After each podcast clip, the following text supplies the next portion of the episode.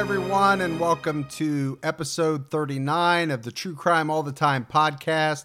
I'm Mike Ferguson, and with me, as always, is my partner in true crime, Mike Gibson. Gibby, what is going on today? Man, I'm just happy to be here. Man, you're just always happy to be here. Just happy to be here. Hey, TCAT fans, you've heard me talk about it before, but I love Audible. Audible lets you enjoy all your audio entertainment in one app, and they make it so easy to discover something new, something you'll love. Right now, I'm listening to The Teacher, which is an amazing audiobook. It's a thriller, and it's got me on the edge of my seat. With Audible, you can also discover thousands of podcasts from your popular favorites to exclusive new series. And I love the fact that, you know, I can take my titles with me wherever I go and listen to them wherever I want. As an Audible member, you can choose one title a month to keep from their entire catalog, including the latest bestsellers and new releases. And members get full access to a growing selection of included audiobooks, Audible originals, and podcasts. You can download or stream their included titles all you want. And as a lover of true crime, you're going to find a lot of mystery, thrillers, true crime audiobooks that you will absolutely love. New members can try Audible free for 30 days. Visit audible.com slash TCAT or text TCAT to 500 500. That's audible.com slash TCAT or text TCATT to 500 500. So, Gibbs, let's start with our Patreon shout outs. Sure. We have Kathy Davis, Jillian Major, Hyenasaur, Hyenasaur. Then we have Betty Jackson. And I know you remember Betty Gibbs from CrimeCon. Yep. We took pictures with Betty, hung out with her a little bit. And Betty is the one that actually got the CrimeCon tattoo. Pretty brave of her. It is. Yeah. Because what if CrimeCon's not around? Now you're stuck with a tattoo. What? Yeah, but it does have her husband's fingerprint. Yeah. So either way, I think she's okay. She'll be able to future scans real easy. She can just put her arm right there and scan and be good. Then we have Rachel Cooper and Megan Marie. Megan Marie. Megan Marie. It's like two first names. So thank you, everyone, new supporters. And as we always say, we want to thank the people that continue to stay with us month after month. It is very much appreciated. Absolutely. Appreciate all of it. So, Gibbs, keeping with our new tradition, I want to give a shout out to one of our very early, early Patreon supporters, and that is Roberta Miller. You know, big thanks to Roberta for supporting us from the very beginning of the show. Yeah. Appreciate that. She was one of our, our very first Patreon supporters. So She's a giver. very much appreciated. So we do have a couple of voicemails that will play towards the end of the episode. And Gibbs got to talk about true crime all the time unsolved. Got Yeah. a great episode dropping Sunday at the same time as this one Right. About Greg and Bernadette Olamacher. And there was actually a 48 hours made of this. So it's, it's a very interesting case. So go, some good twists and turns. A lot of twists and turns. So make sure you check that out on Unsolved Sunday night. If you haven't done so recently, make sure you check out our website, truecrimeallthetime.com. You find all of our contact information, Including our voicemail number. including our voicemail number. A lot of people say that all the time. Put out the voicemail number. It's on the website under the contact section. And then also uh, merchandising. If anybody wants any of that, that's on, there's links on the website to that as well. And then the last thing I'll say, Gibbs, is we got this Q&A episode coming up. It's probably going to drop not this week, but next week. We're going to do like a midweek. It won't replace a regular episode. It will be like an additional episode that comes out midweek. Bonus reel. Yeah, bonus type episode. Going to be good though. You know, going to hold back. Just going to be kind of free, free form. We haven't finalized it, so there's still time to get voicemails in if there's anybody that has been wanting to do that but hasn't sent one in yet. All right, Gibbs, are you ready to talk about Robert Charles Brown? I am on my edge of my seat You're on the edge of this of your seat about what you already know. about what I already know. The thing about Robert Charles Brown, not a household name. He's not a serial killer that's probably going to roll off the tongue of people when they start naming, you know, top serial killers. Brown has been described as polite courteous. I mean, this is how people have talked about him. Just a good guy.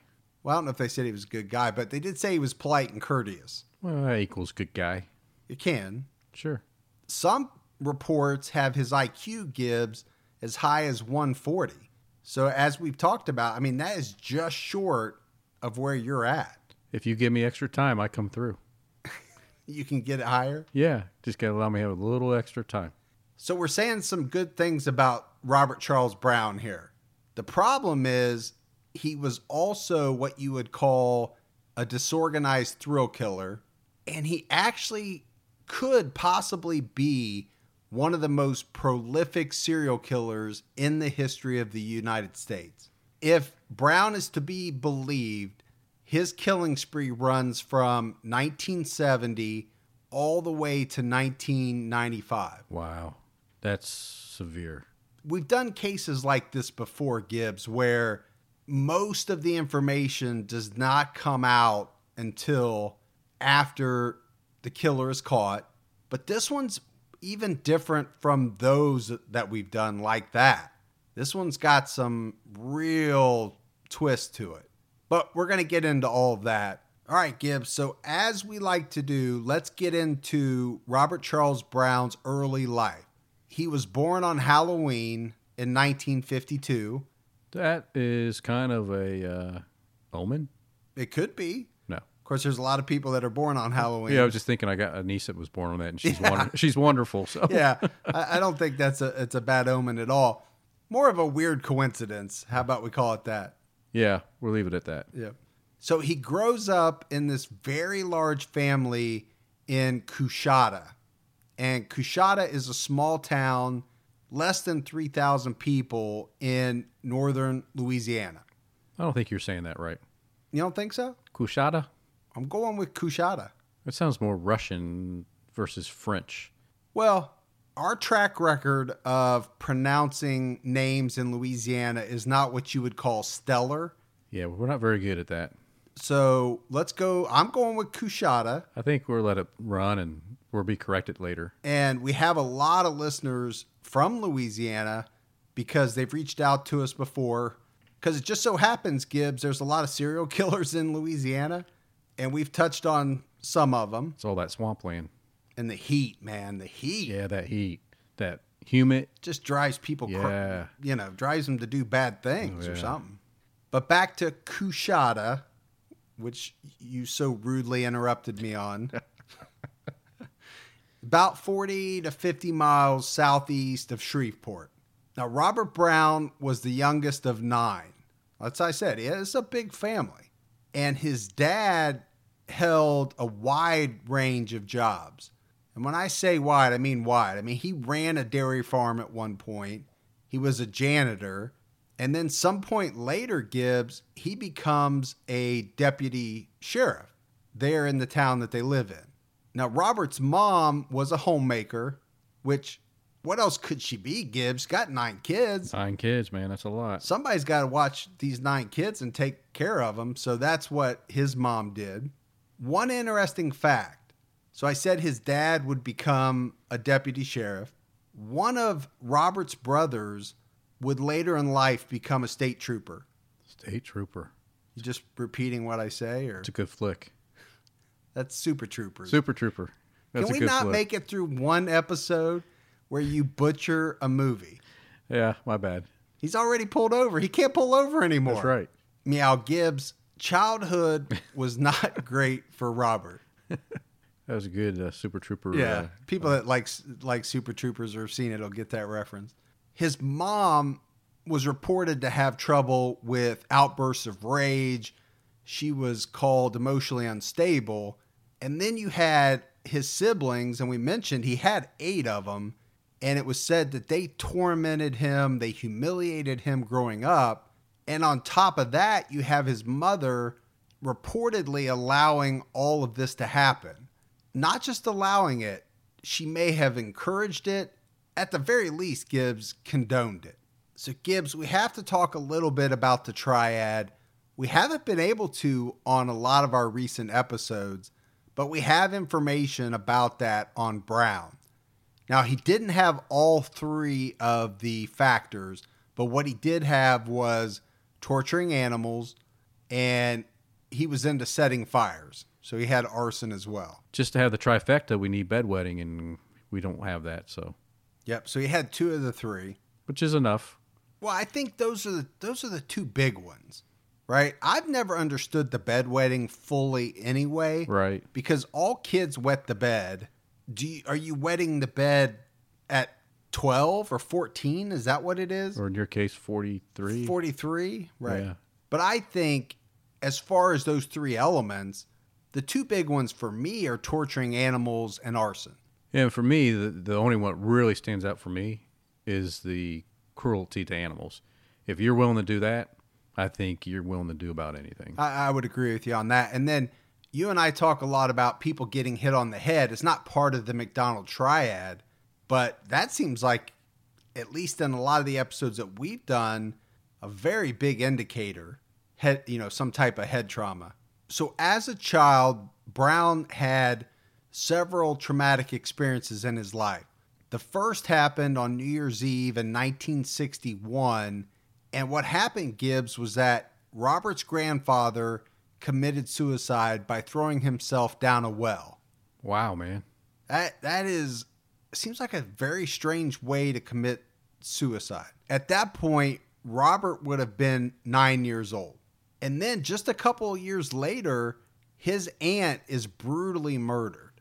So, we're talking about a 2-year time span, Gibbs here where that's a lot to take in for a kid in a short amount of time.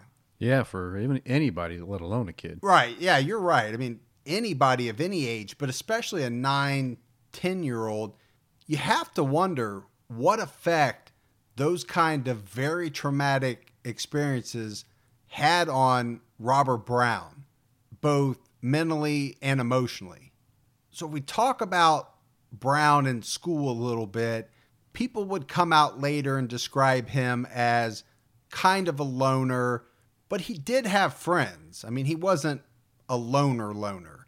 He just he did like to keep to himself, but he had a good number of friends. Well, he was polite and courteous. He was polite and courteous.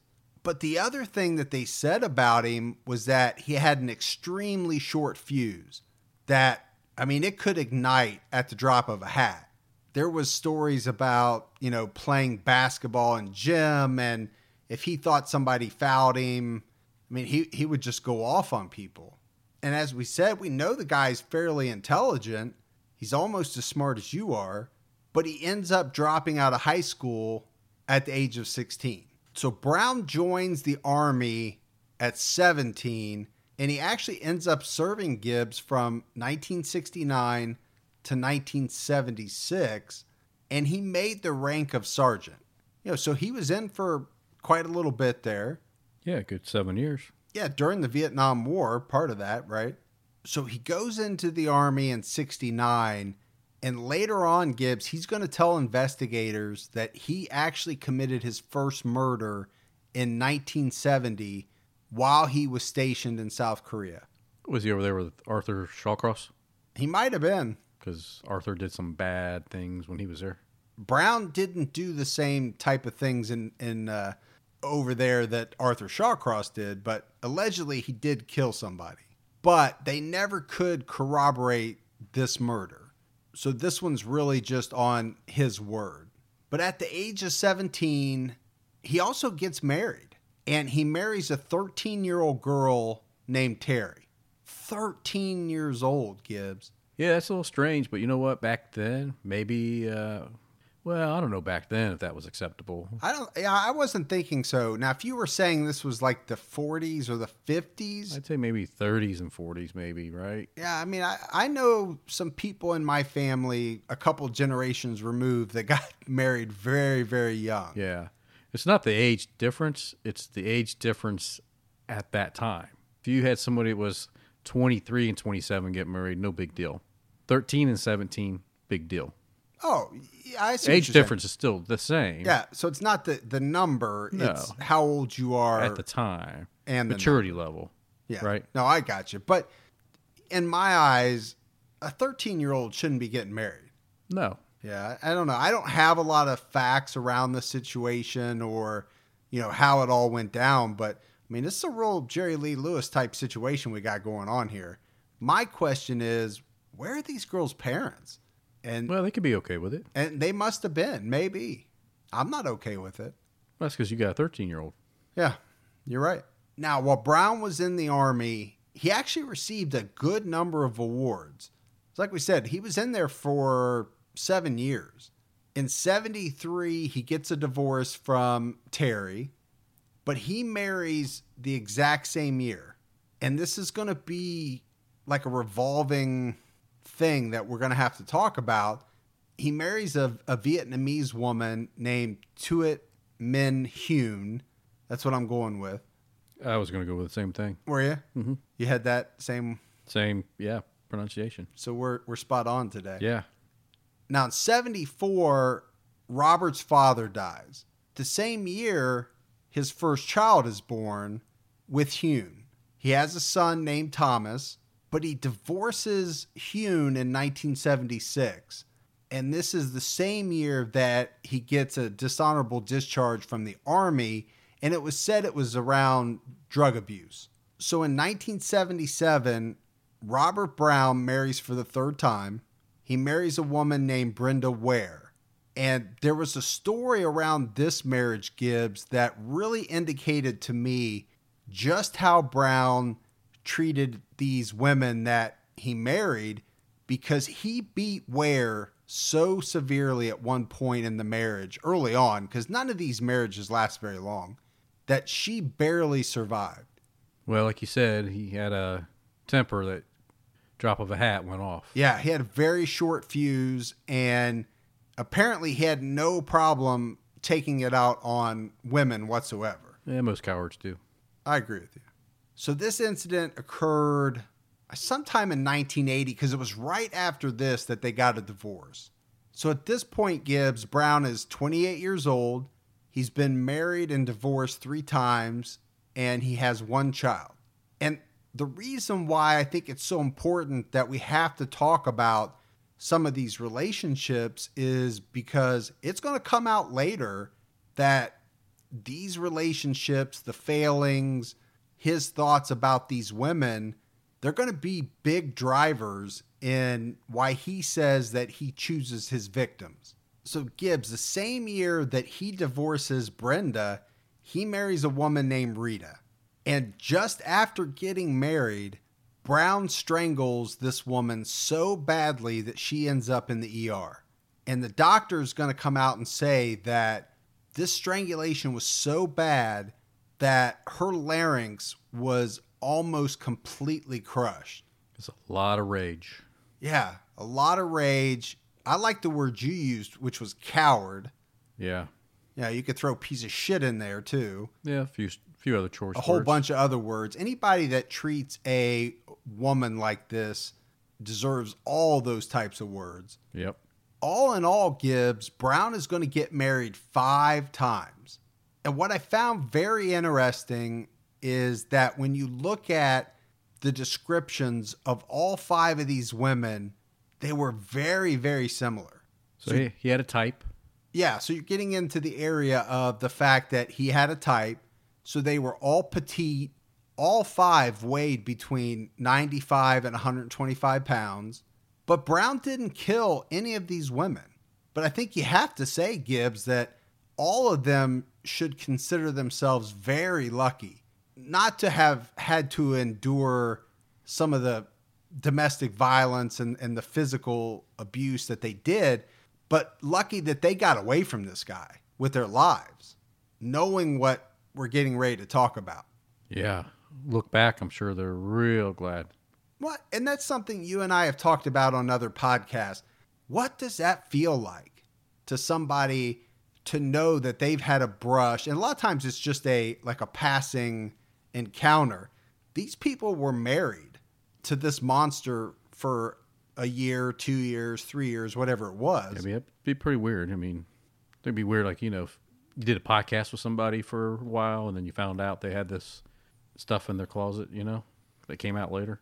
find out that they had a secret life that they were they'd been hiding from you all this time. Yeah, involved a KA-BAR and Yeah. Travels and I'm sure that is going to be weird when it comes out for me definitely for you. when I have to bail you out. Yeah, but I'm good for it. No, you are, and that's the one good thing about you. Yeah. So just to touch on a little bit about what some of these women had to endure, Brown's fourth wife would come out and tell reporters that he once put a pistol to her head and pulled the trigger, but it went click. Like the old Russian roulette. Kinda, yeah. I don't know if it was loaded at all, right? Russian roulette's what when one, there's one bullet in One in, bullet and you spin it. Yeah. you spin it, and I think which in Vietnam they called it something different. I don't remember what they called it though. what's a good story then? Yeah. It's always a good story when you go down the path and say, "But I I don't, don't, remember, what, what, it it was is." called. And then Robert's fifth wife, you know, she would tell detectives that he was very vocal to her about how much he hated women, how much he hated cops. And then you have his third wife said that he beat her one time because she forgot to put a spoon in the gravy. Well, I mean, how are you supposed to get the gravy on the taters? A spoon in the gravy. But you got to get the gravy on the taters. Now, nobody should ever be physically abused. Never ever. and there there's no reason for it. So I don't know how you even rank it, but is that that's got to be the worst reason I've ever heard of for getting upset with somebody, uh, striking somebody, whatever the situation was. Get up and get a spoon, buddy, and yeah, take care of it yourself. get your own spoon. And this same wife is the one that would label Robert Brown to police as the devil's right hand man. And she's quoted as actually telling the police, hey, call me when you pull the switch on this guy. Well, she wants to be there for the electrocution, huh? Yeah. Oh, yeah. I think she wants a front row seat. But can you blame her? It sounds like this guy put her through hell. And not just her, every one of these women that he was married to. I think they all would put their hand on the switch and pull at the same time. Yeah, hell, if you don't want to be married, just don't get married five times. Yeah. I mean, you just marrying somebody to have somebody there to beat on? I think eventually you just have to say you're not made to be in a relationship. Yeah, but I don't think people like that realize it. Yeah. I don't think they have the wherewithal.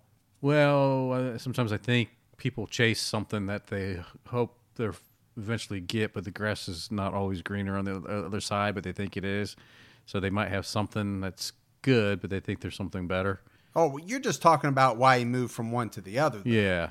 But sometimes you got to cut your losses, man, and say, you know what, I'm not made to be in relationships because I'm just not made to be in relationships. Think about it. And that's a nugget of wisdom from Gibby. Did you know that according to FBI property crime data, most home break ins happen in broad daylight? As the days get longer this spring, protect your home with SimpliSafe. I've been using SimpliSafe for about four or five years now, and it's the award winning home security that I recommend. I've turned a lot of friends, family members, and fans onto it as well. Both experts and customers love SimpliSafe for its comprehensive protection. It was just named Best Home Security Of 2024 by US News and World Report and recognized for the best customer service in home security by Newsweek. They have advanced technology to protect every room, window, and door of your home. They also have a slew of cameras to keep watch for suspicious activity 24 7. Protect your home today. Our listeners get a special 20% off any new SimpliSafe system when you sign up for Fast Protect monitoring. Just visit simplisafe.com slash TCAT. That's simplisafe.com slash TCAT. There's no safe like SimpliSafe. This show is sponsored by BetterHelp. Let me ask you all a question. What's the first thing you'd do if you had an extra hour in your day? Would you go for a run, take a nap, read a book, go fishing? Well, a lot of us spend our lives wishing that we had more time. You have to know what's important to you to know how you would use that extra time and make it a priority. Therapy can help you find what matters to you so you can do more of it. I've used the BetterHelp service before and it's great. I love the fact that you know you can get matched with a licensed therapist, have a session from the comfort of your own home through your computer. I don't have to get in my truck, drive, sit in the waiting room, nothing like that. If you're thinking of starting therapy, give BetterHelp a try. It's entirely online, designed to be convenient, flexible, and suited to your schedule. All you have to do is fill out a brief questionnaire to get matched with a licensed therapist, and you can switch therapists at any time for no additional charge. Learn to make time for what makes you happy with BetterHelp. Visit betterhelp.com slash TCAT today to get 10% off your first month. That's betterhelp, H-E-L-P dot com slash T-C-A-T-T. Now, Gibbs, Brown was arrested a few times in the early 80s. And every time he got caught breaking into some place that he was working at, but the most he ever got at any one time was 45 days in jail. Now, in 1985, he actually gets charged with stealing a bell from the local church. Now, come on, Gibbs. What the hell are you going to do with a bell? With a big ass church bell? Oh no, I spray painted once. Vandalized a church bell? Not a church bell, but another school's bell. Oh, okay. You know. Because be I thought you were punching your ticket right there, man. No, no, no. I would never Start that. vandalizing a church bell. No, this is another school's bell. You know. So you're gonna steal a bell, I guess, out of the whatever the belfry or whatever you call it, Bell tower. the bell tower, and what are you gonna do with it? It's not like you're gonna sell it on the black market. Was it like brass or something? Melt it down. Ah, hell, I don't know. You know. I get tired of trying to make sense of stupid things that people do. Yeah, it's pretty, pretty idiotic. It's hard, you know? I don't condone any type of stealing, but there are some that I understand better than others, right? I understand when someone's hungry and they're broke and they shove a T bone steak in their pants and they walk out of the grocery. sure. I understand that. I'm not saying it's right. Yeah. And I understand when people that are addicted to drugs break into a house and steal some electronics and then ultimately sell it because they're trying to get money to to feed that habit. Okay. I don't get stealing a church bell. Maybe you're right. Maybe it was uh, what it was made of. Well, had, I'm guessing it had to be. So he's this guy's got the tools or the know-how to melt it down, or don't know. how did how did he get it down? Those those are pretty heavy. but he's not done stealing because in 86 he takes a truck right off a dealership lot as you would do you just walk on the lot get in the truck and drive off and he drives all the way to colorado Now, not right, but you gotta admit, kind of, kind of cool. kind of badass yeah, you know, walk in and the keys are there, and you just jump in and drive off and keep going. well I, I don't know if you remember gibbs but and i'm sure you do back in the day it would have been a lot easier to do that you know nowadays i mean hell you can't even get in the damn car Right. I mean, they got them all locked up. Need your driver's license. Somebody, half time, somebody wants to go with you. I don't Yeah. want some punk going with me. I want to drive the car by myself. And Yeah, get squirrely with it. yeah. And in Colorado, Gibbs, he's going to meet up with an old girlfriend and one of his old buddies. And at this point, he's into drugs, and he's into drugs in a pretty big way. He was into him because that's why he got kicked out of the military. He was, but I don't know to what degree. You know, it said he got kicked out for for drug use or Yeah. drug abuse, but I don't know to what degree. So he's kicking it up. He may have been pretty bad back then. I don't know. But you make a valid point. But right now he's into weed, he's into cocaine, but not just using. And he's into selling now as well. And there's a story that comes out from this friend of his in Colorado. Now, it's disgusting, but it really goes to show the mindset of Robert Charles Brown. Because one night they're in Colorado, they're out partying, and Brown ends up shooting a cow for what I guess he considered was fun, right? There's no reason to shoot this cow, but he does. And then he proceeds to slit the cow's throat and drink the blood. Kind of like a ritual, huh? Well, I don't know. That's not a normal Saturday night in my hometown. So, you know, yeah, it's, it's disgusting, but it's kind of it's kind of getting to a little bit to what this guy's all about. You know, something's not firing. Yeah, he's missing a cylinder. You, you don't just go out and do that on a Saturday night for shits and giggles. You tip a cow, Yeah, cow tipping. I, I you get don't that. slit a cow. Yeah, you don't, and then you don't drink the blood. Yeah. So I guess back to this incident, Gibbs. What I'm not sure of is, you know, is it a combination of drugs and maybe Robert Brown's twisted mind? I just don't know Yeah, a combination of most likely, maybe. of the two. So he ends up getting arrested for the truck theft back in Louisiana. He gets 18 months in prison.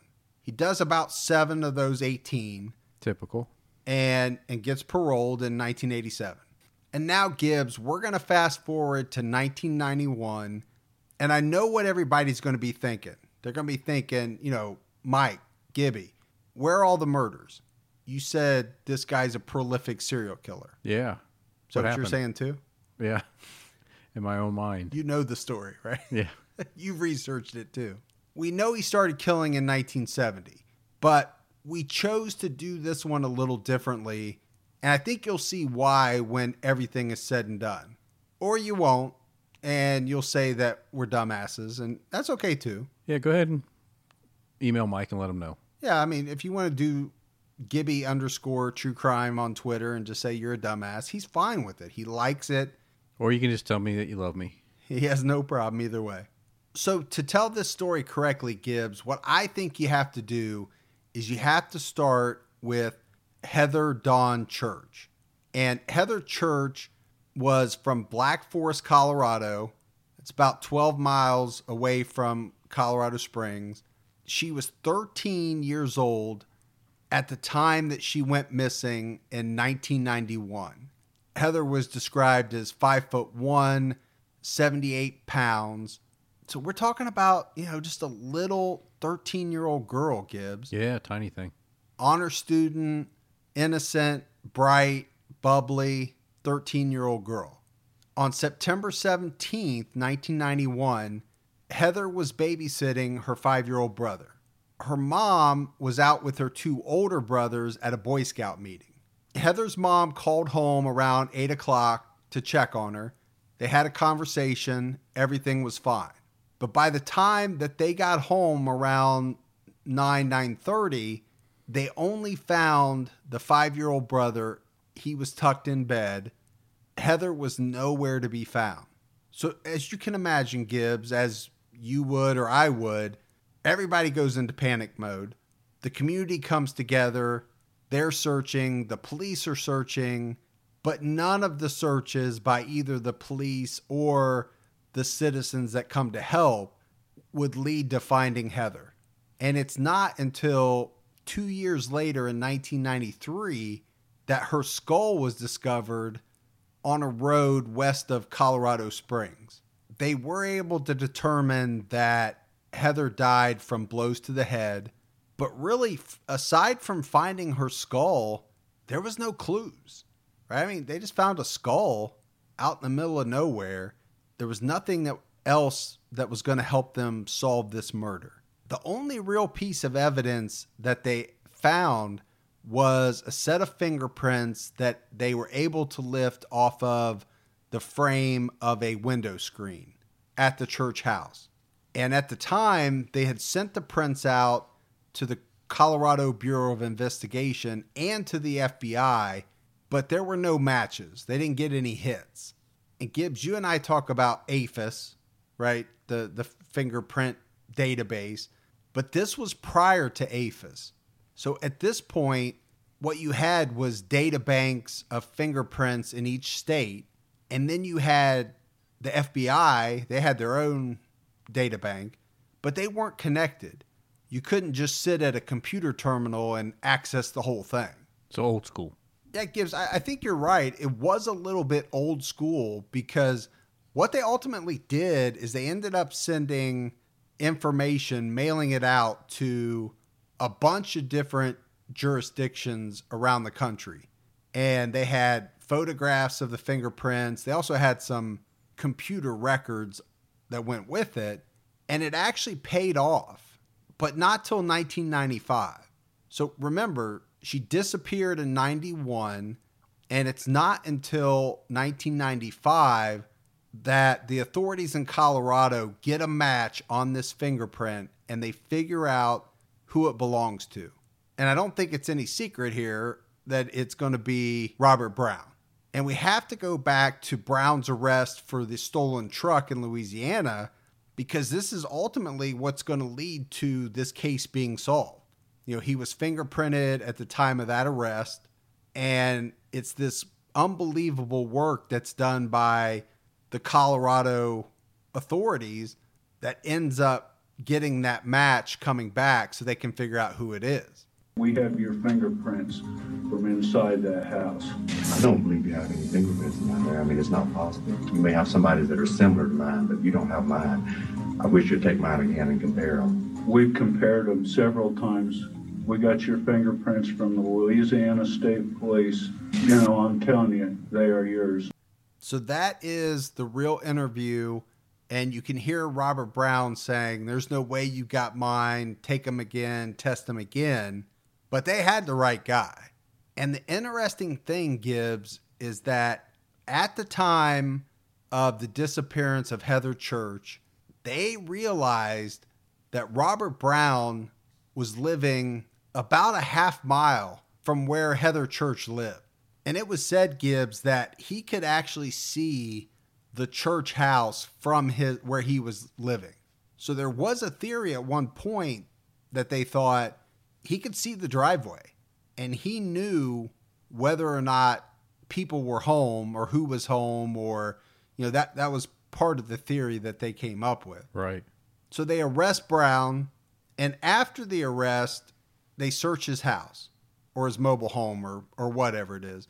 And they end up finding a whole bunch of guns. They find a lot of stolen property because apparently he'd been robbing a bunch of his neighbors as well.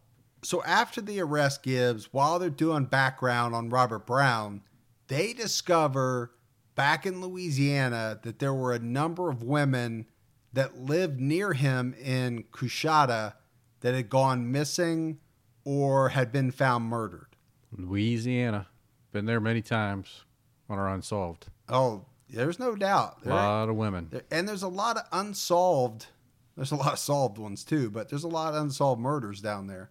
But at this point, you've got the police thinking that they may have a serial killer on their hands. So one of the investigators that was working this church case was a guy by the name of Lou Smit. And a lot of people may recognize that name because he was a person that came out and talked about the JonBenét Ramsey case. And I think he was one of the first people, Gibbs, to really come out and say that he thought that it was an intruder that had killed JonBenét. But you have him helping build this case against Robert Brown. And Lou Smit was very seasoned. And what he would say is that he had the feeling from talking to Brown that this was a guy that had done unbelievable things, bad things. So he was getting like a serial killerish type vibe. It's not a word, but I'm saying it anyway.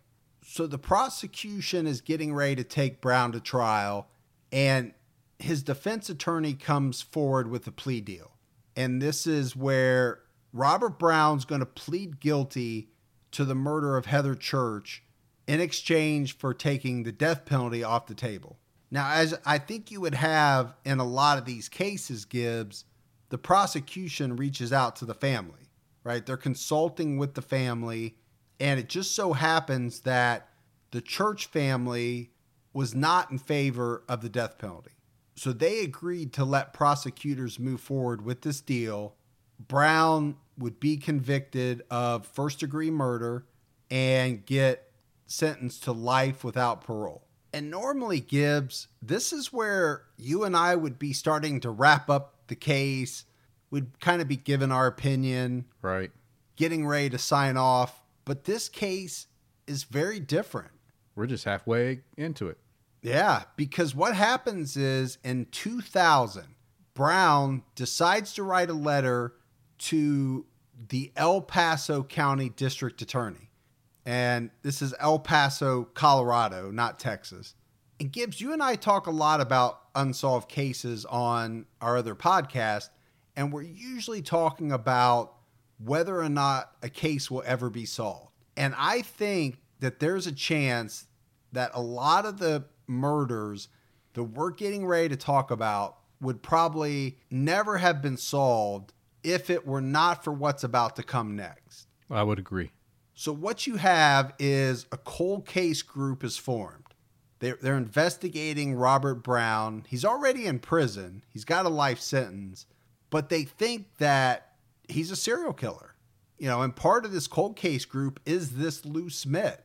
And I think he's a big driver of the fact that, you know, whether it's you call it a sixth sense, you call it intuition, or just the fact that this guy had so much experience on the force, he thinks there's more to Robert Brown than what they know about. But this is where the twist comes, Gibbs, because it's actually Robert Brown who shines the spotlight on himself because he ends up sending a letter to prosecutors in 2000.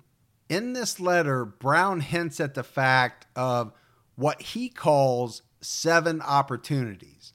And investigators take this to be him talking about other possible murders. So the cold case group, I mean, they jump all over this.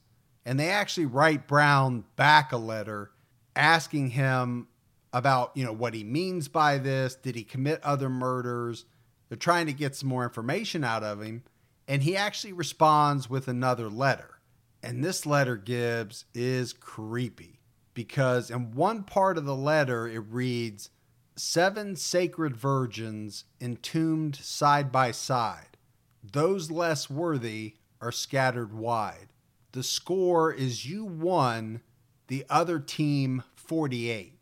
If you were to drive to the end zone in a white Trans Am, the score could be 9 to 48. So a little freaky. Now, if you dissect the first part, the score is 1 to 48. I think it's safe to say that what he's talking about is they got him for one, Yeah, there's 47 out there that they haven't found yet. but he's got 48.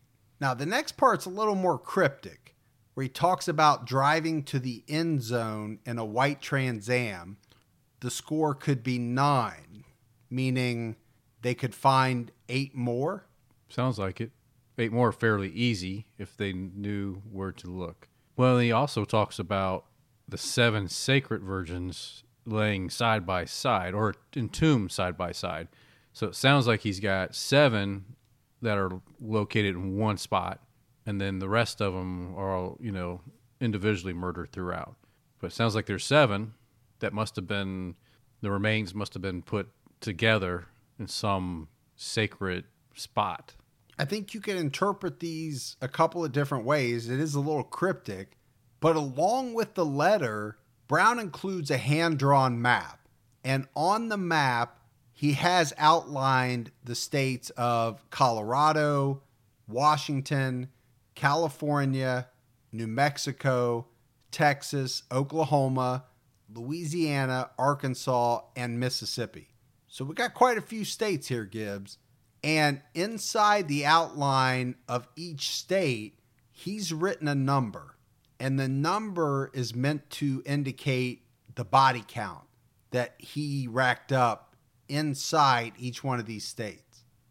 So we talked about his first murder, and that was him claiming to have killed somebody while he was in South Korea back in 1970. On top of that, he would claim that he murdered seven people in Texas, nine in Colorado, 17 in Louisiana.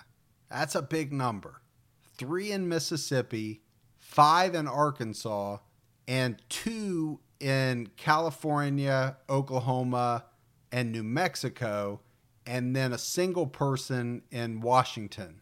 And I know where you're going, Gibbs, with Louisiana. You want to tie some of those into the different unsolved that we've done. Yeah, yeah, we've done a, a few unsolved down there, and just wondering if that's him. Yeah, uh, you just never know. That's a big number, though 17 people in Louisiana.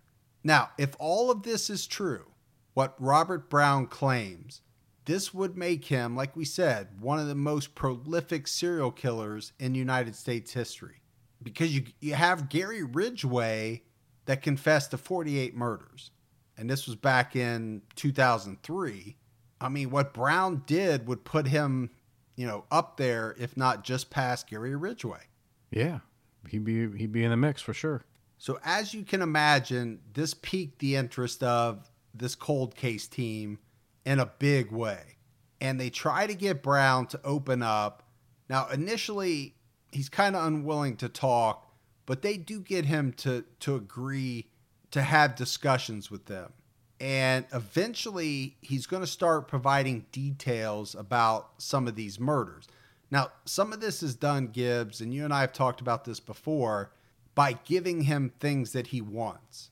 If that solicits the truth, I don't have a, a huge problem with it because you're getting closure for families that don't know what happened to their loved ones.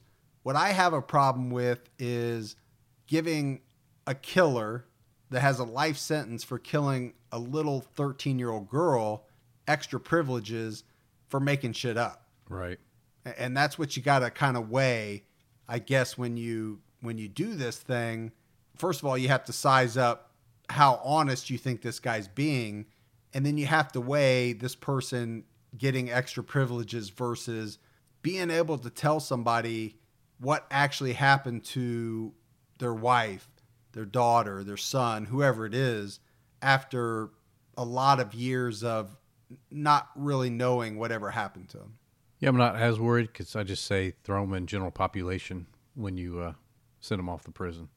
When, when he's done getting his extra privileges? Yeah, yeah, send him off the general population and let things happen.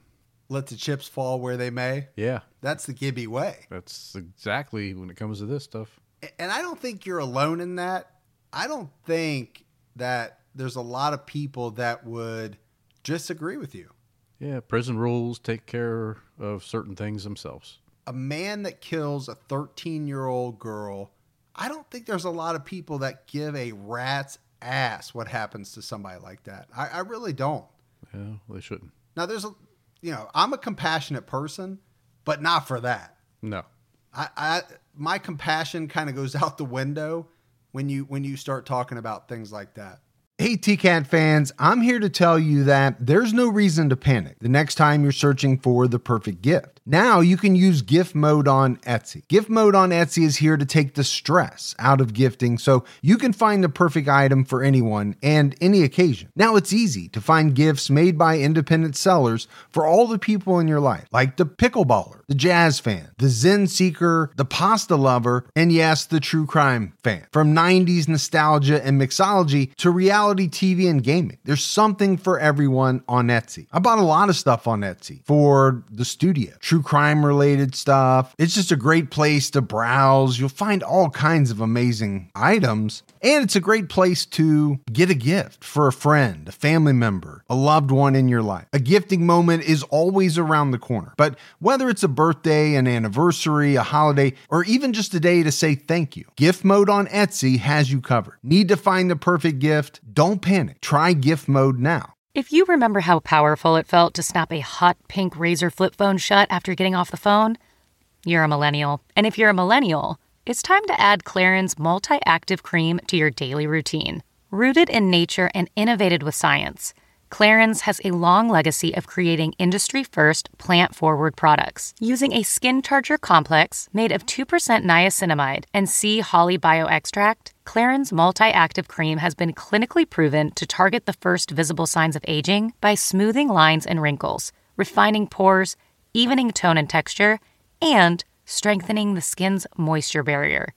While multi active creams can't bring back the golden age of boy bands, it can distress your skin. Clarins Multi Active Cream is available online now. Go to clarins.com slash truecrime and get Multi Active Day and Night Cream for 10% off, a free welcome gift, plus free shipping on your first order. That's C L A R I N S dot com slash truecrime with promo code truecrime. Clarins.com slash truecrime with promo code truecrime. So they're talking to Brown. He's giving them details. But again, at the same time, he's getting a lot of extra perks. And part of it Gibbs would be like, he'll say, you know, give me this, and I'll tell you about three murders. And then after that, he would ask for something else in exchange for details about a certain number of murders. And at one point, the cold case crew and the investigators, they asked Brown whether any of his victims ever got away. And Brown answers none ever got away. I never gave them the opportunity. He said, if you're going to do it, just do it. That's some cold hearted shit right there. So, one thing that would come out from Brown as he was talking about the killings is he said that he rarely ever planned any of his killings. He chose all of his victims at random. He met his victims in just everyday types of settings motel bars, convenience stores. There was one situation in particular where he said that he had worked as a maintenance man at, a, at, an apartment complex and he had changed the locks on one of his victims' apartments. So I get that, Gibbs, and that makes somebody very hard to catch, right? You and I have talked about that before. But the murder that he got caught for was not random it can't be very random if you live less than a half a mile away from the victim and you have line of sight to the victim's home. Right. Too convenient. So when it's all said and done, the investigators are going to have a 44 page affidavit that paints this whole picture of Robert Brown, how he met his victims, mostly women, there were a few men, and how he killed them. You know, he said he used different types of guns. Sometimes he would use blunt force trauma and he would beat his victims to death. And we're going to get into some of these because there are some that are have been corroborated that we can talk about. And like some other killers, there were a lot of killings that he said he committed, but he couldn't remember names. He couldn't remember enough details where anybody could ever really say for sure that his story was true because he didn't really have the whole story. Yeah. Well, I don't know if I would, if I was out killing 48 people in 25 years, I'm not really sure how much detail I would remember. I would agree. I mean, I think if you killed one person, now we're being hypothetical here. Yeah, let's go hypothetical. you would remember that for the rest of your life. I believe. Yeah, I think you remember what you did with your knife. I think you'd remember every detail. Yeah. Um, How you cleaned it up. Whether it was on purpose, accidental, whatever it was. Accidental. Accidental, in your case. I think you would remember every detail. It wouldn't be something you'd forget. Yeah, I think if if you're just talking one or two, or yeah, starts getting fuzzy around three. Let's say you're a psychopath, you're a serial killer killing doesn't mean anything to you, I don't think a lot of those things are going to stand out, maybe as much as they would to somebody like myself, who is a normal person with okay. normal feelings. Sure. A normal level of empathy towards others. Yeah. No, but I, I agree. I think we're on the same page there. Unless you're like a BTK that kept a scrapbook, right? Yeah, and he was just so meticulous so, Gibbs, we talked about investigators being able to corroborate some of his information with independent evidence. And they were able to do that to some murders in Louisiana, Texas, Arkansas, and Colorado. All in all, they would say that there were 19 murders that Brown claimed he committed where the information that he gave was knowledge that only the killer or an investigator could have known. So there's some validation behind it. There, there really is. And that, that's why I say, now I'm not saying all 48, but 19 in and of itself is a lot. So if they think the 19 is true, there's a good chance that number is a lot higher when you get to some that he can't remember the details of. Yeah, I can think I think you can probably safely say maybe 30. That's what I was thinking. Benefit of the doubt, 30. Yep. But yeah, I think it could be every every one of the 48. Yeah, because what happened is some of them even where he had the details, you know, let's say he would say that he dumped a body in a certain place. Well, let's say it was a body of water. Well, they couldn't find the body. But that doesn't mean he didn't kill somebody. Right. And it doesn't mean he didn't dump him right where he said he did. And 48 is a big number, but it's not a big number over 25 years. No, uh, yeah, two a year. two right? a year. Yeah. I mean, you're scaring me, but No, I I, get what you're saying. I mean, it's a tragic thing. I'm, I'm, I'm not. I No, know- I get that. I, I know I'm you're just not saying, saying, it's, that. it's for somebody like that, twice a year. But really, you're 100% correct because killing 50 people is almost unbelievable when, when you think about it in totality. Sure. But when you say that you've been doing it for 25 years, two people a year, it doesn't sound the same, Yeah, right. right? I mean, it still sounds horrible, don't get me wrong. Oh, absolutely. But we're, if we're talking just about the mechanics of it, could somebody do it to kill two people a year? Yeah, they could do it. a, a, a serial killer could easily do that. If Yeah. they could get away with it for 25 years, they could kill many more people. I'm actually, to be honest with you, Gibbs, I'm surprised that the number in the United States is not higher than what it is. I really am. And I think it probably is. We just don't know about We just it. don't know about it. Right. All right, Gibbs. So it's time to talk about some of the murders that they believe are linked to Brown. And the first one we're going to talk about is Catherine Fuzzy Hayes. She went by Fuzzy. Now, she was from Coushatta, Louisiana, only 15 years old, and she went missing on the 4th of July back in 1980. So we're going back and we're going to run through the timeline of when these girls went missing that the police are pretty certain Brown had something to do with. Yeah, this is where we're getting in, where we talked about a little bit different than our normal format. Yeah, we're doing it a little bit backwards, but we almost had to because of the strange way Yeah.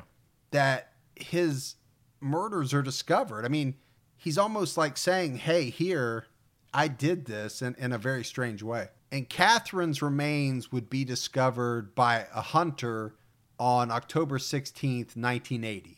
And this is what Brown says. He says that he met the girl. Now, he only knew her as Fuzzy, he didn't know her real name, but it was corroborated that she went by Fuzzy.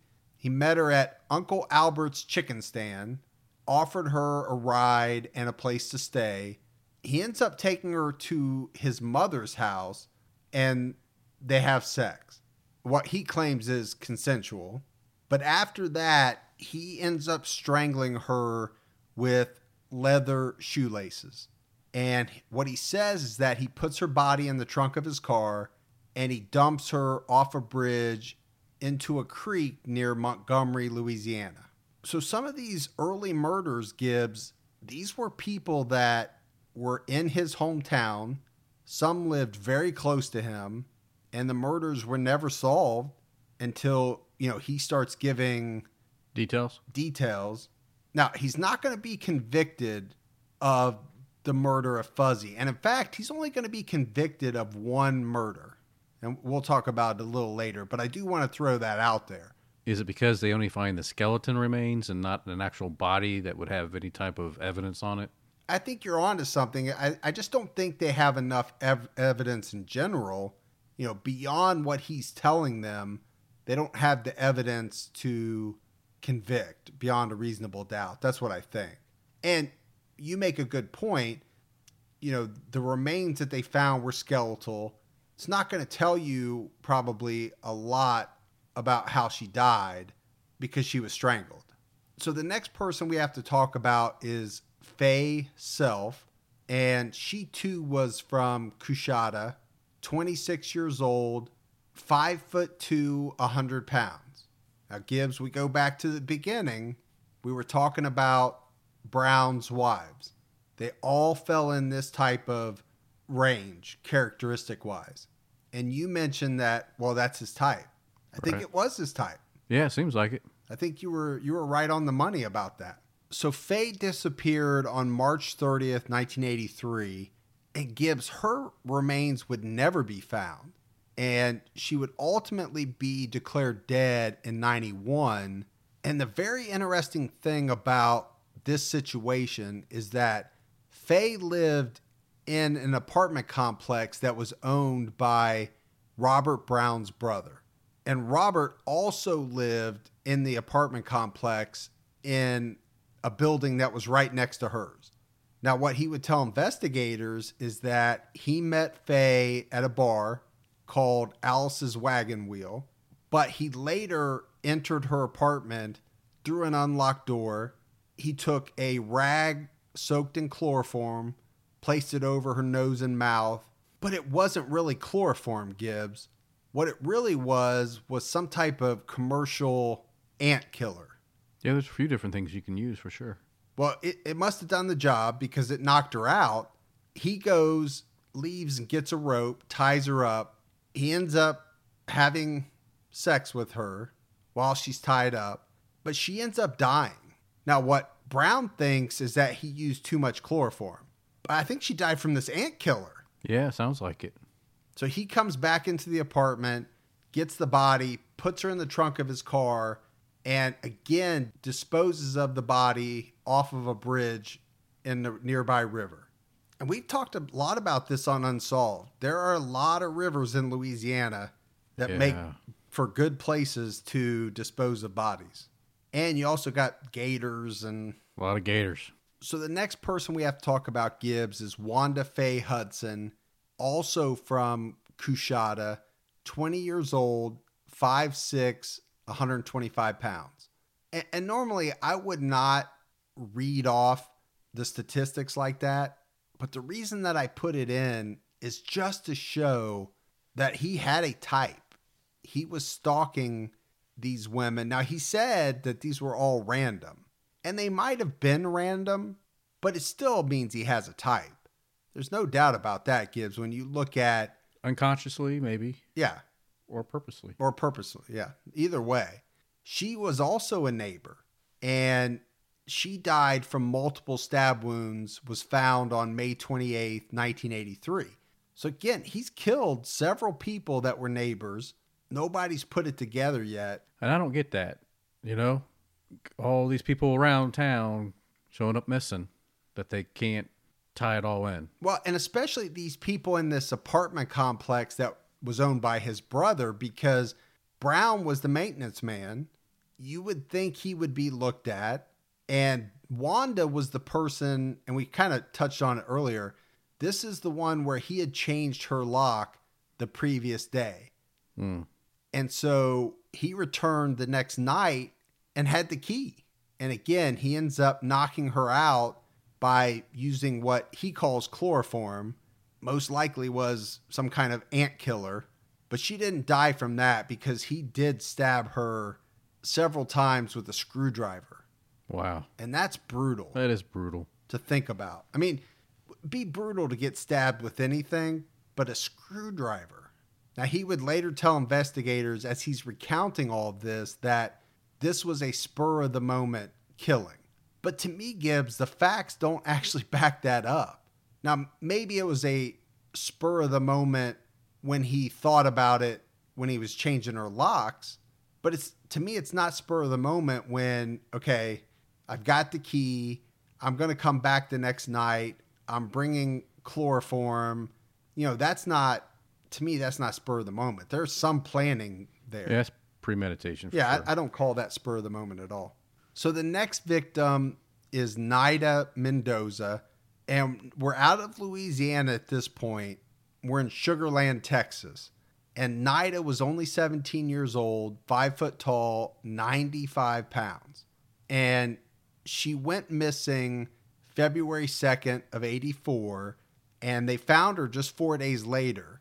And what Brown would tell the investigators later on is that he met Nida at a dance club where she worked as a topless dancer.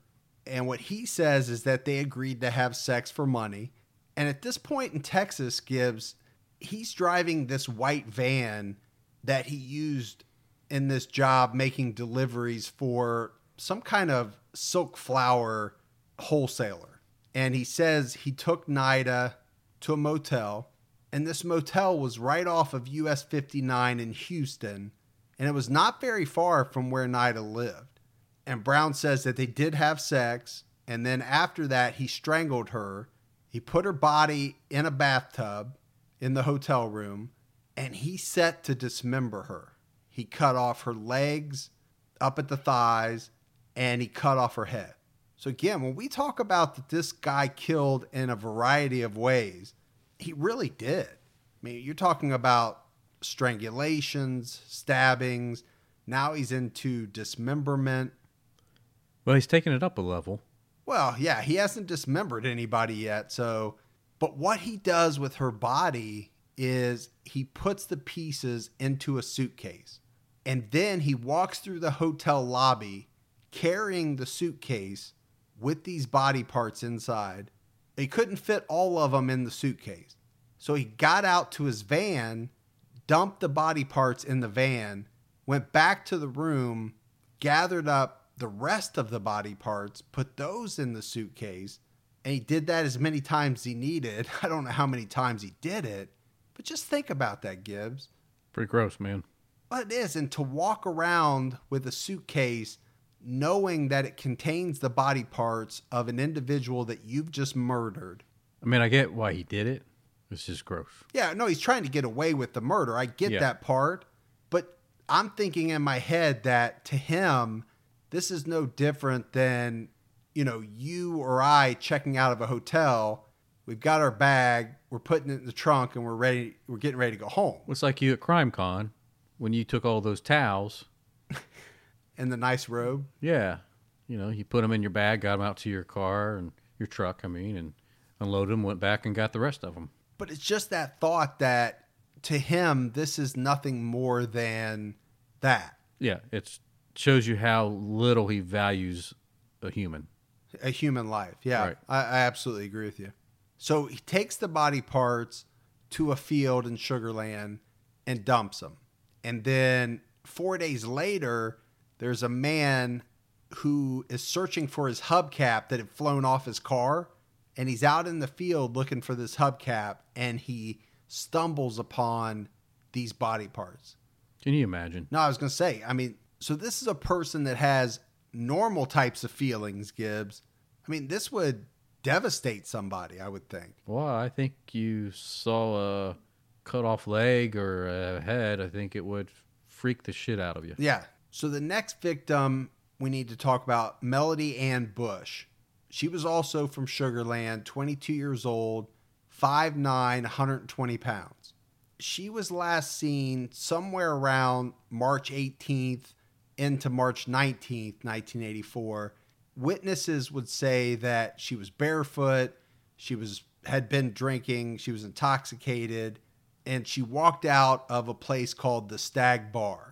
Nobody ever saw her again. She was declared missing March 30th, and they would find her body in a culvert along the highway that very same day, just north of a place called Flatonia. And at the time, Gibbs, authorities they couldn't figure out what had killed her. And then they did the autopsy. And the autopsy comes back and lists the cause of death as acute acetone poisoning. That's like the stuff my daughter uses to take her nail polish off. Yeah, that, it's exactly what is in nail polish remover. And I think it's in like paint remover and, and things like that. Now, what happens early on in this investigation is that they start to look at her husband, Robert, because I guess they had both been drinking that night together. They got in an argument, but they could never come up with any evidence that tied Robert to the murder.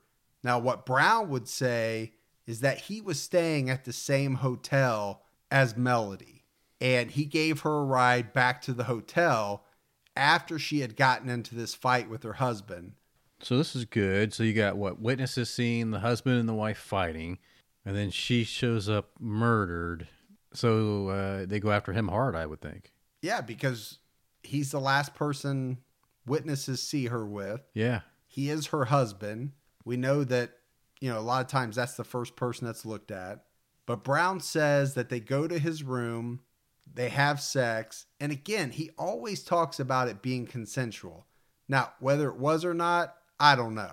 But he makes a point when he talks to investigators to stress that the sex in all these encounters was consensual. But I don't know how it was, Gibbs, because we talked about it earlier. He tied one of these ladies up. That's not consensual. Mm, no.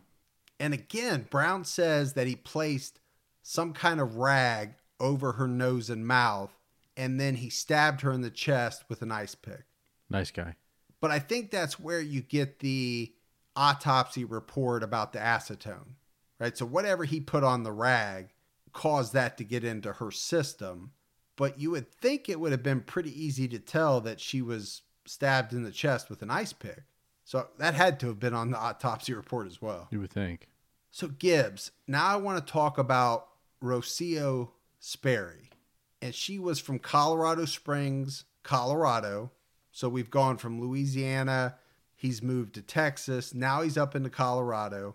She was only 15 years old, 5'4, 104 pounds. But at the time, she was married to a soldier and she had a daughter. She was last seen in Colorado Springs November 10th, 1987, driving a gray and white Pontiac Grand Am. Now, I mentioned her husband was a soldier. He was stationed at Fort Carson, but at the time, he had taken their daughter and was visiting family in Florida. She ultimately gets reported missing on November 15th, and her remains were never found. So now Brown comes in, and he's telling the investigators that Rocio came into this convenience store where he was working and they would talk. And she was telling him about some of the things that were going on with the family. I guess her and her husband weren't getting along all that well. And he told investigators that she said that her husband was out of town with their daughter. She was all alone and she actually agrees to go to the movies with him brown says that they go to the movies and then after that, back to his apartment, they have sex. He strangles her, puts her body in the bathtub, and dismembers her. And this time, he does it at the joints. But he takes all of the body parts, puts them in trash bags, and then puts them in the dumpster behind his apartment. Wow. Now, what he would tell investigators is that he knew that the pickup schedule was the very next day. And that's why he felt comfortable putting the body parts in the dumpster because he knew they weren't going to be there very long. Now, one thing we have to talk about Gibbs Rocio, she was supposed to pick her husband up at the airport. He was flying back in with their daughter from Florida, and she never shows up. So the husband goes to the apartment. There's no sign of his wife. Who's the first person that police is going to look at? The husband. Yep. And in this case, they really do. And it changes his life because he's a suspect, or let's say he's suspected of this murder all the way up until the time that Brown comes forward with this information.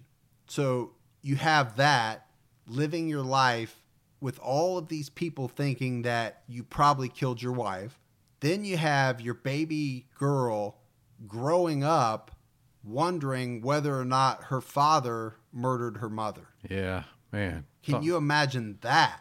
No, no. I mean, how terrible could that possibly be? I mean, I, I really feel for this guy, Gibbs, because to be in a situation like that, knowing you had nothing to do with it, and your life is essentially turned upside down, ruined Yeah.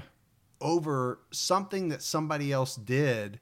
Oh, Isn't- I, There's not somebody that comes to you later and say, "Oh man, I feel bad that I thought yeah, you were did it." always right, and we didn't believe you, and let's hit the redo button so you can restart your life." And you know, no, it doesn't work that way. But this is the murder that Brown would ultimately plead guilty to in 2006. And he would get another life sentence on top of the one that he already had. And the reason why this was important be- is because we talked about the fact that they had taken off the death penalty in the Heather Church case, and they were desperately trying to get him on another count of murder just in case anything went wrong, let's say in one of the appeals or, you know, Gibbs, anything like that in the first one. Yeah, they want a contingency plan. Yeah, the last thing in the world they wanted was this guy out on the street. They knew he was a bad guy. It was just a matter of getting enough evidence to pin something on him. So there's one more Gibbs that we have to talk about that police or investigators are pretty confident about, and this is Lisa Lowe. And this actually happened in West Memphis, Arkansas in 1991. She was 21 years old, five foot tall, 125 pounds. So, again, every one of these women that we've listed, they have been so similar. Now, some have been a little taller. Yeah, we had the tallest one of five foot nine. Yeah. But weight wise, Yeah. they, they have been in such a small range. It's it's eerie about what his type was. So she's reported missing November 3rd, 91. Her body would be discovered November 26th, 91. And at the time, they couldn't determine her cause of death. Lisa's last known whereabouts center around her leaving her boyfriend's house and heading into Memphis to go to a nightclub. Now, Brown would say that this is where he met her, and the two of them would leave the nightclub, drive to Arkansas to a wooded area right off the highway. And Brown says that she performed oral sex on him and that he strangled her afterwards. It was a little fuzzy on this one because he thought he may have shot her as well. He would later dump her body in the St. Francis River, but that's a lot of women and that's a lot of cold cases. Now, really, only the Perry case is officially solved.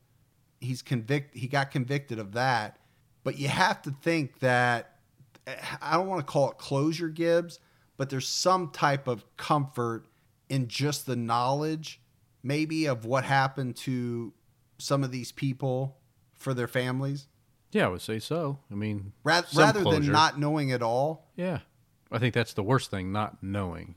Yeah, I mean, years and years and years. Well, it's it's horrible that it happened, obviously, but then to not know exactly what happened and to or to not know who was responsible for it, that has to be that's another kind of hell.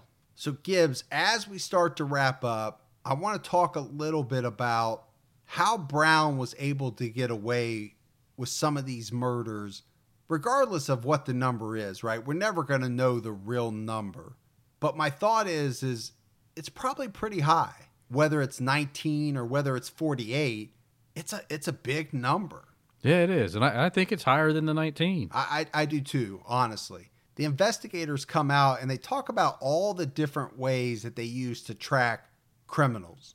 And you know, one of them is by using credit and job history and things like that, right? To to pin down someone's timeline, you know, where they were at, at some certain point in time.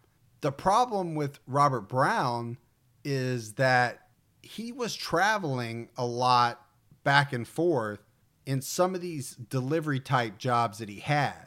If you're traveling a lot from one place to the other, and in the case of Brown, you know, he's stopping at a hotel, he's going to these bars, it's giving him an opportunity far away from home in some cases to target people and women in particular. Kind of makes for a successful killer if you're more mobile. Oh, there's no know? doubt. I mean, kind of like before we start recording, we were kind of talking about the success rate of a serial killer depends on how mobile they are. I think, in a morbid way. I think it has a lot to do with it because if you look back at some of the people we've profiled, Gibbs, Israel Keyes, and now he was mobile in a different way. Yeah, it was extreme mobile. yeah, that was extreme mobility. yeah. Tommy Lynn Sells was hopping all over state to state. There's no doubt that that makes it harder to track these people, Yeah. to pin them down to certain locations at certain times. Now, when Brown would talk about, he didn't call it trolling, he called it looking for opportunities. And I'm using my air quotes. I haven't Yeah. used them in a while. Yeah, you got them up there pretty high. So he that's what he called when he was out looking for victims, looking for opportunities. Opportunities.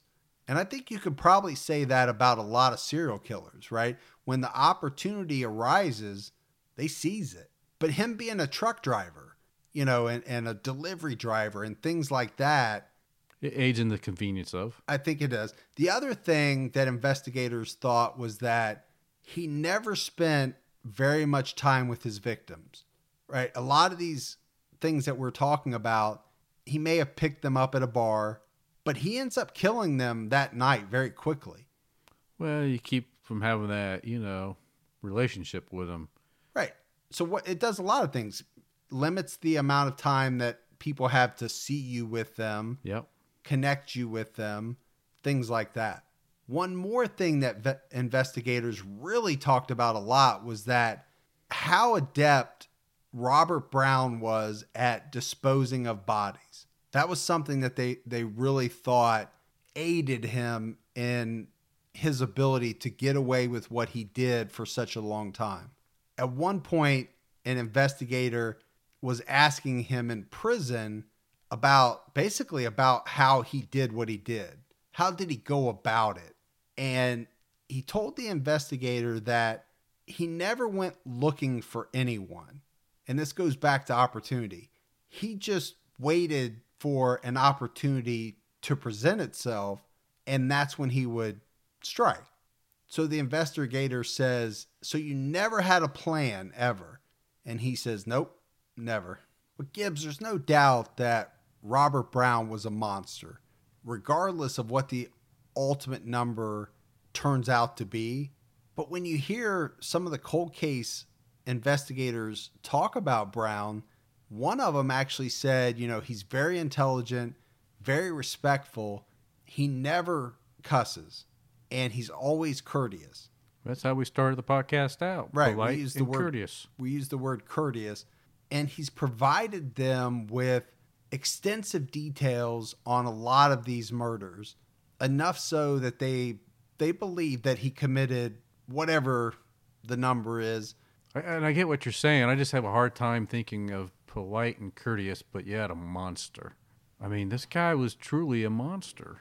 Yeah, but you know, I go back to somebody like Bundy.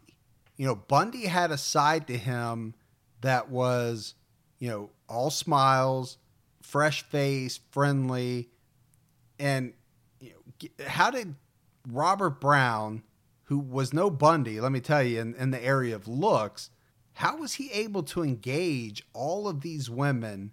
Now, if if it really was consensual, Yeah, that's air quotes again, I guess, right? yeah, I am using air quotes because he says it is, but we don't know that. right. That would mean to me that he was either a very smooth talker or had a manner or a way about him where he was able to disarm women or charm them or whatever it was. Yeah. Or he got a hold of them. They didn't like what he wanted to do. His temper, which we knew was quick to ignite, did. And then he strangled them or stabbed them or whatever after he sexually assaulted them. And then for kicks, he said, Oh, let me dismember you. Well, and I think that's something that you can never know. Right. So he could be telling the truth about the fact that he killed these women. He could be telling the truth about how he killed them. And what he could be doing is lying about the part before it Right.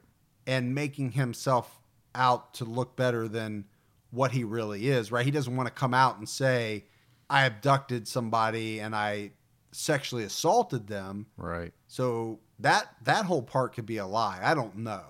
But that's some of that stuff, you know, I just don't know if there's any way that you could ever know it. No. But that's the case of Robert Charles Brown. Charlie Brown. Yeah, Gibbs likes to call him Charlie Brown. An unbelievably bad guy. I mean, even Gibbs, if he only committed the two, the guy's a monster. Yeah. But I think the number is so much higher. Oh, I agree. I, I, I think it's north of 30. Uh, yeah, I, I think it's so much higher. But, you know, an unbelievable monster that I really didn't know much about because this is not a guy that I had heard a lot about. He's not one that I think you hear a lot of people talking about. So I, I thought it was pretty interesting. So, Gibbs, before we go, we have a couple of voicemails. Let's check those out. Hey, Mike and Gibby. This is Matt. Uh, I live in New Albany, Ohio, but I'm actually an Alter High School grad. Just want to call in and say I love the podcast. Uh, you guys were actually the first podcast I started listening to. Bill Comines from what used to be New Rome, Ohio. That would be a good one for Unsolved, or maybe the Lewingdon Brothers, the 22 Caliber Killers for true crime. Love the podcast. I look forward to it because my work week actually starts Sunday night, so that's kind of the highlight that I get to listen to it at work. Thanks a lot. Keep up all the good work. I love that voicemail, man. Our altar is right down the road. Yeah, New Albany, just an hour. Hour and a half, maybe? Yeah. Not too far. So we appreciate that, and we'll look into those cases. I, I don't think I've ever heard of either one. but- No, no. Definitely put them on the list. Yep, sounds interesting. This is Megan from Kentucky. Just wanted to say I am a, a huge fan of your alls, and I have just binge listened for the past two days at work, probably about 14 hours. So keep up the great work. Look forward to hearing more from you all. Keep your own time ticking. Much love from Kentucky. Oh, thank you, Megan, so much. We appreciate that. And anybody that knows me knows how much I love Kentucky. Go Wildcats. I'm kind of thinking Megan's more of a Team Gibby person. You think? I think so. She might be Team Fergie, though, after I she finds out how much I love the Wildcats. Yeah, but my family grew up in Kentucky. So did mine. Yeah, but mine grew up on closer to Megan. Anyway, Megan, we appreciate it. 14 hours straight. Ooh, Yeah, that's great. that's like having Gibby in your lap in the I'll car. leave it. At, we'll leave it at that. All right, Gibbs, that is it for another episode of True Crime All the Time. So for Mike, and Gibby. Stay safe and keep your own time ticking.